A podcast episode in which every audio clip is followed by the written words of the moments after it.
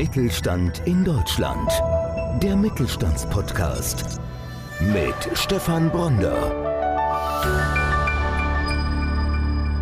Dr. Caroline von Kretschmann ist geschäftsführende Gesellschafterin des Hotels Der Europäische Hof in Heidelberg und das mit voller Leidenschaft. Diese Leidenschaft zahlte sich aus. 2022 wurde ihr die Auszeichnung Hotelier des Jahres verliehen. Dabei ist sie sich sicher, dass ein solcher Preis nur durch die Hingabe des gesamten Teams zu gewinnen ist, aber auch durch die besondere Unternehmenskultur des Hotels. Was diese so besonders macht, welche Herausforderungen dem europäischen Hof während der Pandemie begegnet sind, wie sie die Zukunft der künstlichen Intelligenz in der Hotellerie einschätzt und vieles mehr. Darüber spricht Dr. Caroline von Kretschmann in dieser Episode.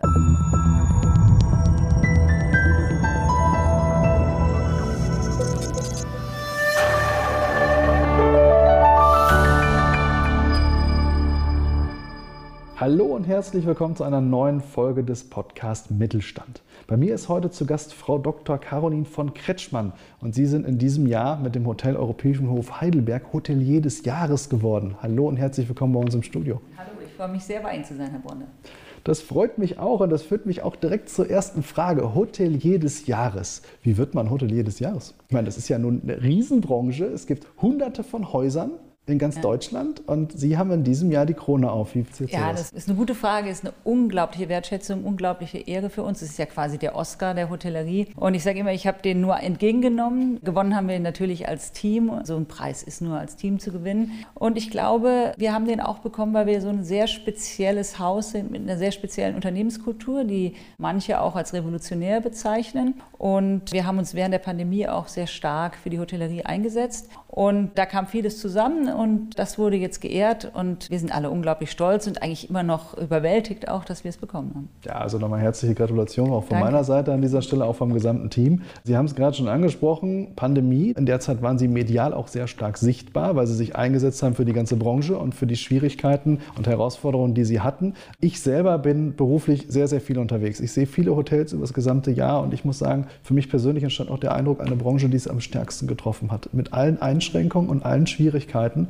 Und ich glaube, in dieser Phase die Menschen dann auch bei sich zu halten, das Personal, die Angestellten, die Mitarbeiter bei sich zu halten, da durchzuführen, stelle ich mir sehr schwer vor. Wie ist es Ihnen da ergangen in der Zeit? Ja, also die Pandemie war wirklich, glaube ich, für die Hotellerie, Gastronomie, aber auch für die Veranstaltungswirtschaft, für die Kulturwirtschaft die schwerste Krise seit dem Zweiten Weltkrieg. Mhm. Es war unglaublich. Wir hatten in Summe neun Monate hatten wir ein Beschäftigungsverbot mit allem, was da dran hängt, Kurzarbeit für unsere Kolleginnen und Kollegen. Und wir haben als Familienbetrieb in der dritten und vierten Generation eben eine sehr werteorientierte und empathische Unternehmenskultur. Und für uns war klar, wir werden niemanden entlasten. Wir haben auch alle übernommen, die bei uns in der Probezeit waren und haben die Fahne hochgehalten. Obwohl wir nur 10 oder 15 Zimmer im Durchschnitt belegt waren, waren wir die ganze Zeit offen. Wir haben trotz Kurzarbeit unsere Auszubildenden, wir haben 35 Auszubildende, die haben in Teilen das Haus auch geführt. Die haben 50 Prozent nochmal Gehalt on top bekommen dafür.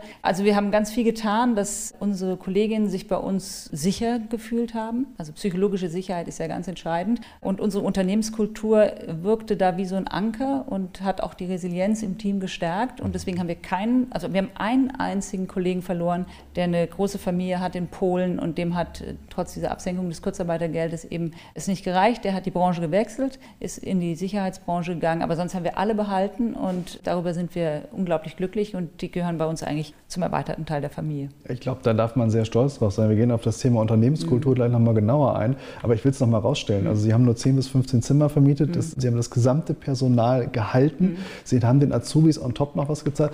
Jetzt weiß ich ja, weil ich Ihre Vita ein bisschen kenne, Sie waren ja nicht immer in der Hotelumfeld aktiv, in der, in der Führungsfunktion. Sie sind jetzt in der helfen Sie mir, vierten Generation? Die vierte, die vierte Generation. Aber bevor Sie es übernommen haben, das Zepter, waren Sie ja in der Unternehmensberatung ja. tätig. Ja, ich so. habe einen ganz anderen Weg erstmal eingeleitet, weil meine Eltern auch nie wussten, ob sie unseren Betrieb halten können. Wir sind ja eines der wenigen privat geführten Fünf-Sterne-Häuser in Deutschland ohne kapitalstarken Investor. Viele große andere Häuser, beispielsweise Brenners Park Hotel gehört mhm. Oetker, mhm. das Fontenay in Hamburg gehört Herrn Kühne, das Vierjahreszeit in Hamburg Herrn Dohle, das Friedrichsruhe Herrn Wirth. Und wir sind sozusagen nur die Familie, Strategie, die dahinter steht. Jeder Euro, der je verdient wurde, steckt im Betrieb. Und deswegen war es für uns wirklich auch eine ökonomisch große Herausforderung, wie wir das schaffen. Und über die letzten Jahrzehnte und Generationen. Und deswegen war für meine Eltern nie klar, ob sie es halten. Und dann haben mein Bruder und ich jeweils was anderes gemacht. BWL studiert, vorher eine Banklehre gemacht und war dann 15 Jahre Unternehmensberaterin. Also in einem ganz anderen Feld und bin erst vor zwölf Jahren eingestiegen in den Betrieb und habe mich dann aber spontan verliebt ins Team, in diese Branche, in den Betrieb und konnte aber jetzt vieles, was ich in den, sage ich mal, Betrieben, in den Branchen, die ich davor gemacht habe, gelernt habe, jetzt auch anwenden. Und unter anderem habe ich auch noch eine Ausbildung gemacht zum systemischen Berater und Coach. Und genau das hat jetzt auch in der Krise uns nochmal geholfen, weil da ging es viel um Kommunikation, um Empathie, um Führungskompetenz. Und das hat sich jetzt auch wirklich ausgezahlt. Steve Jobs hat mal gesagt, you can't connect the dots looking forward, you can only see them looking backward. Also das heißt, jetzt macht alles Sinn. Ja? Also die vorherige. Ausbildung, die vorherigen Erfahrungen einfließen lassen, gerade in einer, einer schweren Krise und zeigt natürlich, wenn sie alle Mitarbeiter halten konnten und dann eben die Azubis nochmal mit einer besonderen Wertschätzung bedienen konnten, dass das Ganze eben auch entsprechend aufgegangen ist. Und zugleich muss ich auch sagen, es, ist, es baut natürlich auf auf einer Tradition.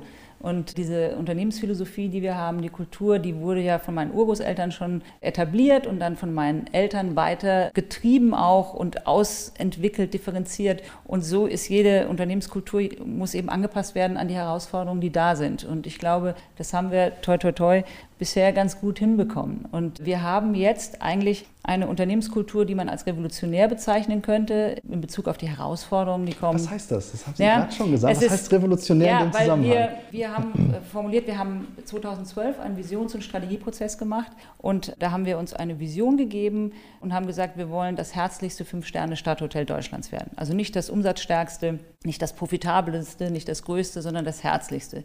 Das basiert auf dem Wissen, dass unser eigentlicher USP sind unsere Kolleginnen und Kollegen. Wir haben ein fantastisches Team und da diese Idee ist quasi, die fokussiert alle Energien, die wir im Unternehmen haben und leitet unser Tun. Und darunter liegt eine Unternehmensmission, die heißt, wir wollen einen Ort schaffen, an dem Menschen glückliche Momente haben.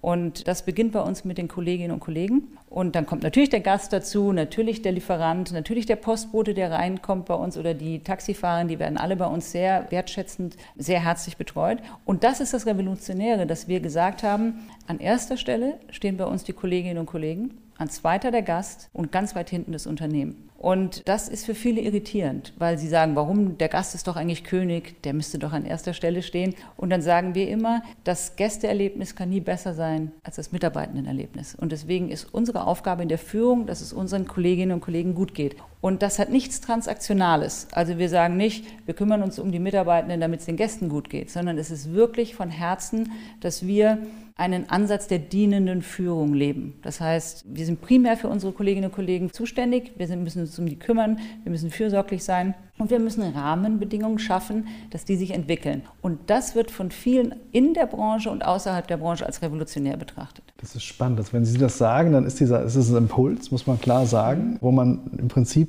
mal die Dinge völlig anders betrachtet, aus einem völlig anderen Blickwinkel. Aber eigentlich ist es auch genauso wieder einfach und leicht nachvollziehbar, denn wenn Sie im Haus einen guten Spirit haben, um das mal wirklich ins Plakativ zu sagen, dann überträgt sich das auf jeden, der da ist. Das ist ja ein Energiethema. Also wenn man untereinander eine gute Energie hat, die sich austauscht, dann überträgt sich das auf jeden Lieferanten, auf jeden Dienstleister, auf jeden Postboten, auf den Gast am Ende des Tages auch. Und insofern absolut nachvollziehbar. Ja, Aber ich, vollkommen. Also es ist letztendlich baut sich durch diese Unternehmenskultur ein Kraftfeld auf, an das sich mhm, jeder mhm. anschließen kann, nämlich die mhm. Mitarbeitenden, die potenziellen Mitarbeitenden. Wir bezeichnen die auch als Kolleginnen und Kollegen. Wir sagen nicht Mitarbeiter, wir sagen Kollegen und Kollegen, um auch da zu signalisieren, was die für uns bedeuten. Aber jeder, der das Haus betritt, kann sich da anschließen. Und das ist eben für viele Betriebe heute noch, die sich auf diese neuen Zeiten ausrichten müssen in Bezug auf die Megatrends, Digitalisierung, steigende Komplexität, Instabilität, Unsicherheit, Kriege, Corona, alles, was was wir jetzt dramatischerweise auch sehen, haben die Geschäftsprozesse, die haben aus dem 21. Jahrhundert, die haben Unternehmenskulturen aus dem 20. und Führungskulturen auf dem 19. Jahrhundert. Und das passt eben nicht zusammen. Und wir haben es gerade umgekehrt. Wir haben eine Infrastruktur aus dem 19. Jahrhundert, Geschäftsprozesse, die sind zum Teil digitalisiert, zum Teil auch nicht. Aber wir haben eine Führungskultur, die ist eigentlich aus dem 21. Jahrhundert. Und da gibt ja den alten Spruch, nichts hat so viel Kraft wie eine Idee, deren Zeit gekommen ist. Und da sind wir im Moment gerade in einem guten Lauf, sage ich mal. Ich greife das direkt auf. Ich habe letztens einen Artikel in der Süddeutschen Zeitung gelesen, da ging es genau um dieses Thema wertschätzende Führung von Mitarbeitern. Und das ist genau das, was Sie jetzt sagen. Man merkt das auch, wenn man mit Ihnen spricht. Das ist jetzt neben dem Vorgespräch, hatten wir ja auch schon äh, im Vorfeld Korrespondenz, dann merkt man schon, dass das Miteinander ein sehr herzliches ist. Es ist nicht klassisch Geschäftswelt. Mhm. Es ist auch nicht klassisch, wie man diese Branche, ohne dass ich das in irgendeiner Form bewerten oder beurteilen möchte, wie man sie eigentlich kennt. Also normalerweise ist ja in den Häusern eine gewisse Distanz spürbar. Das habe ich bei Ihnen von Anfang an gar gar nicht. Und das greift dieser Artikel in der Süddeutschen auch auf und das Thema wertschätzende Führung ist Ihnen wichtig. Ich würde noch mal einen Schritt zurückgehen, bevor ich noch mal darauf eingehe. Das Thema Fachkräftemangel war bei Ihnen allgegenwärtig schon vor der Pandemie. Inwieweit hat die Pandemie diesen Trend noch mal verstärkt? Also die Hotellerie und Gastronomie ist natürlich fundamental nochmal getroffen worden durch die Pandemie, auch durch diese neun Monate Lockdown. Also insgesamt war, glaube ich, in den Spitzenzeiten 10 Prozent der sozialversicherungspflichtigen Stellen waren weg. Und, glaube ich, in Spitzenzeiten bis zu 200, 220.000 Beschäftigte haben die Branche verlassen. Und Kurzarbeit hat dann noch geholfen, dass es nicht noch mehr war. Mittlerweile verbessert es sich wieder, muss man sagen. Es kommen viele auch wieder zurück. Zugleich bleibt dieses Thema Fachkräftemangel fundamental äh, bestehen. Wir werden damit die nächsten Jahre, Jahrzehnte zu tun haben. Übrigens nicht nur die Hotellerie und Gastronomie, sondern sämtliche Branchen, das merken Sie überall. Es ist aber auch nicht verwunderlich. Also Experten haben uns schon vor Jahrzehnten gesagt, das ist der demografische Wandel, entwickelt sich dahin. Die geburtenschwachen Jahrgänge sind jetzt da, die geburtenstarken Jahrgänge gehen jetzt langsam in Rente. Das heißt, wir werden ein Riesenproblem weiter haben in der Branche im Durchschnitt, in allen Branchen. Und die Bundesagentur für Arbeit hat ja auch gesagt, wir haben bis 2030, glaube ich, fünf Millionen offene Stellen. Und die werden wir nur durch Zuwanderung besetzen können, indem wir aber auch die Mütter stärker wieder in das Berufsleben integrieren können, indem wir die Rahmenbedingungen schaffen und auch durch Einsatz von künstlicher Intelligenz. Also für alle standardisierbaren Prozesse, dass man die eben über künstliche Intelligenz abdeckt und dann die so dringend benötigten Mitarbeitenden dort einsetzt, wo Kreativität, Empathie, persönliche Betreuung erforderlich ist. Und wir haben im Moment Glück. Wir haben, wie gesagt, niemanden verloren oder nur einen einzigen in der Zeit. Wir haben jetzt auch unglaublich viele Bewerbungen wieder bekommen. Mhm. Wir können unsere Stellen in relativ kurzer Zeit besetzen. Wir haben auch unsere ganzen Ausbildungsplätze jetzt besetzt. Wir haben 35 Auszubildende im Betrieb. Also ich kann da auch nur auf Holz klopfen, toi, toi, toi. Auch da sind wir sehr stolz drauf. Und ich glaube, das liegt unter anderem auch an der Kultur, die wir leben, weil wir eben den Fokus auf die Kolleginnen und Kollegen setzen. Und ich glaube, das wird auch in der, in der Branche dann transparent und es wird viel empfohlen und viele Empfehlungen von Kolleginnen und Kollegen sind auch für neue Kollegen dann da. Also da haben wir im Moment noch Glück, aber trotzdem müssen wir uns natürlich auch anstrengen. Sie haben gerade von künstlicher Intelligenz gesprochen. Auch in Ihrer Branche ein Thema. Ich war vor noch nicht allzu langer Zeit in einem Münchner Hotel. Dort gab es einen Roboter, der den Zimmerservice übernommen hat. Also wenn ich abends eine Flasche Wein haben wollte, dann konnte ich auf dem Telefon eine gewisse Nummer wählen. Ist das eine Option für Sie als Haus oder sagen Sie, passt so gar nicht rein? Also für uns als Fünf-Sterne-Haus ist es nicht so gegeben, diese Option wie für andere mhm. Hotelsegmente. Also ich kenne auch Hotels, da gibt es noch einen einzigen einzigen Mann oder eine einzige Frau vorne am Check-in, die betreut die Bedienung der Check-in-Automaten, der Essensausgabeautomaten etc. Bei uns wird künstliche Intelligenz eher da eingesetzt in den standardisierbaren Prozessen. Das heißt mhm. beispielsweise Buchungsprozesse, in die interne Buchungsmaschine, im Channel Management beispielsweise, aber auch in der Buchhaltung, im Einkauf, in der ganzen Abwicklung. Dort müssen wir das auch einsetzen, klar. Und wir versuchen es eben einzusetzen, um die Kollegen, die dann da sind, in anderen Bereichen einzusetzen, wo der Kontakt eben noch notwendig ist und auch gewünscht ist. Also ich glaube,